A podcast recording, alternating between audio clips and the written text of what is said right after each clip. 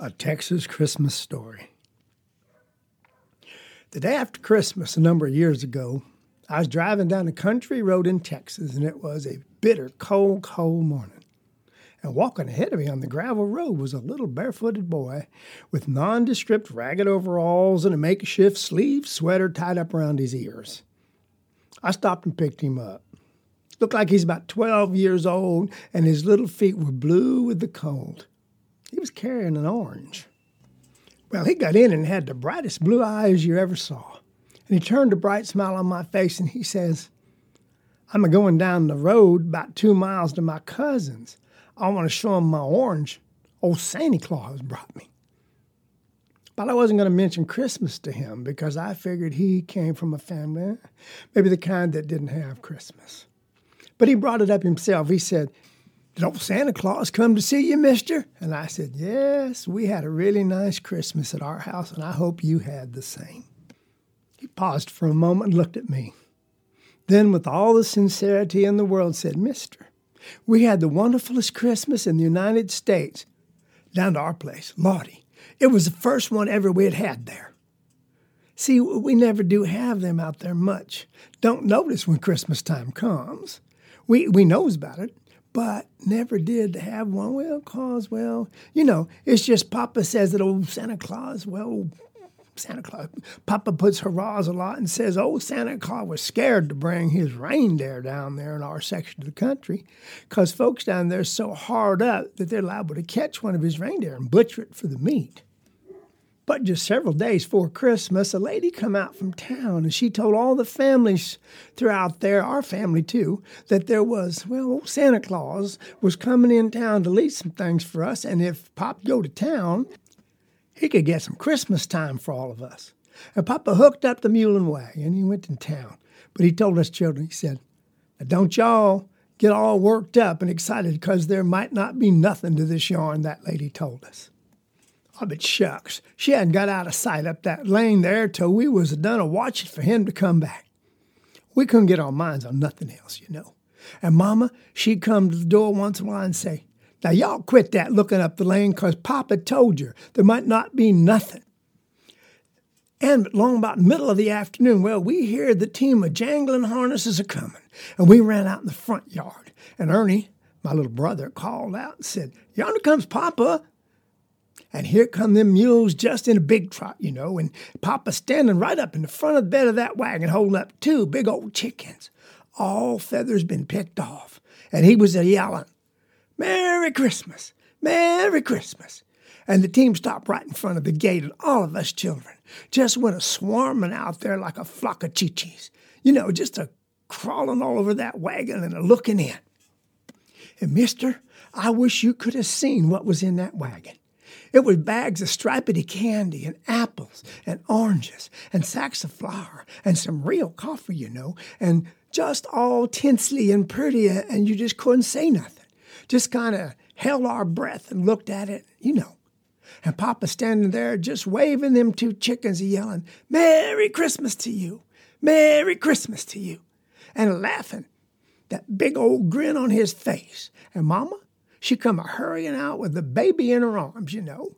And when she looked in that wagon, she just stopped. And then Papa, he dropped them two chickens and reached and caught that baby out of her arms, you know, and held him up and said, Merry Christmas to you, Santa Claus. And baby, little old Alvy Lee, he just laughed like he knowed it was Christmas too, you know. And Mama, she started telling us the name of all them nuts. There wasn't just peanuts. They was, oh, she had names for all of them. She, well, Mama knows a heap of things like that. She'd seen that stuff before, you know, and it was all, all of us just a chattering and a going on at the same time. Us young'uns just a looking in there. And all of a sudden, we hear Papa call out, Merry Christmas to you, Sam Jackson. And we stopped and looked. And here comes Sam Jackson, leading that old crippled leg mule of his up the lane. And Papa said, Sam Jackson, did you get in town to get some Christmas this year? Old Sam Jackson, you know, he, he sharecrops over there across the creek from our place. And he just shook his and he said, Well, no, no, no, sir, Mr. Well, I didn't get to go to town. I heard about that, but I, I didn't know it was for colored folks too. All of a sudden, none of us children were saying nothing. Papa, he looked down at Mama, and Mama looked up at him, and they didn't say nothing, like they do a heap of times. But they know what other people's are thinking. They're like that, you know. And all of a sudden, Papa, he broke out in a big grin again. He said, That blame it, Sam Jackson. It's a sure good thing you came by here. Lord of mercy, I like to forgot. Old Santa Claus would have had me in court if he'd have heard about this. The last thing he asked me, if I lived out here near you, said he hadn't seen you around a while and said he wanted me to bring part of this out here to you and your family, your woman and your children. Well, sir, old Sam Jackson, he broke out in a big grin. Papa says, I tell you what to do.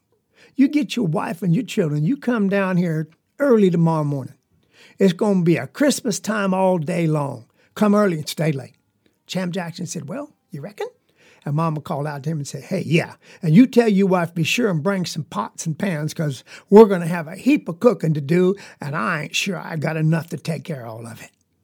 Well, sir, old Sam Jackson, he started leading off that mule up the lane in a full trot, you know, heading home to get the word to his folks and his children, you know.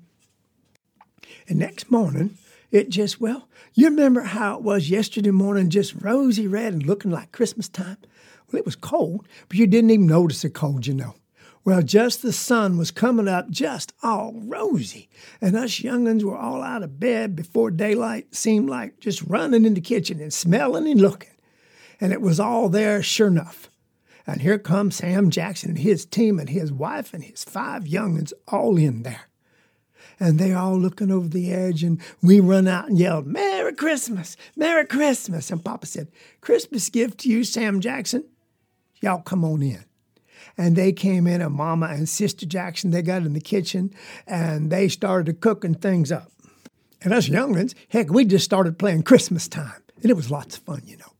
We just played Christmas gift with one another and run around and around the house and just roll in the dirt, you know. And then we'd started playing go up to the kitchen door and smell. And we'd run up there and we'd smell inside that kitchen door where Mama and Sister Jackson was a cooking. And then we'd just die laughing and roll in the dirt, you know.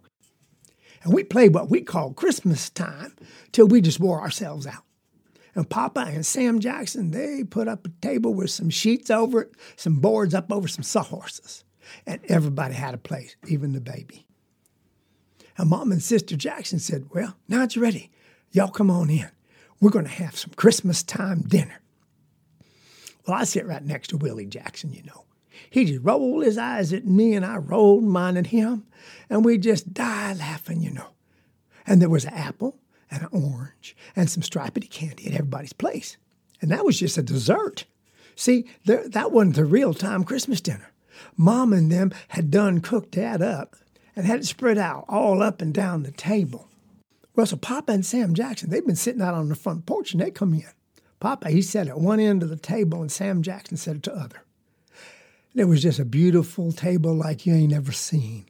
And I didn't know nothing could ever look like that and smell that good, you know. And Sam Jackson, you know, he's real black and he had on that clean white shirt of his and then some of them overalls. And everything had been washed lickety clean. Well, then, Papa said, Brother Jackson, I believe you're a deacon in the church. I ain't much of a churchman myself, but I do remember that you're a deacon maybe you'd be willing to give grace. Well, Sam Jackson, he stood up there and his hands are real big and he kind of held on to the side of the table, you know. But he didn't bow his head like a heap of folks do when they are saying the blessing. He just looked up and smiled and he said, Lord, I hope you have a nice Christmas up there with your angels like we're having down here because it sure is Christmas time down here. And I just wanted to say Merry Christmas to you, Lord. Like I was saying, mister, I do believe that was the wonderfulest Christmas in the whole United States of America. I just want to take this last few seconds to thank the man that really came up with this story for me.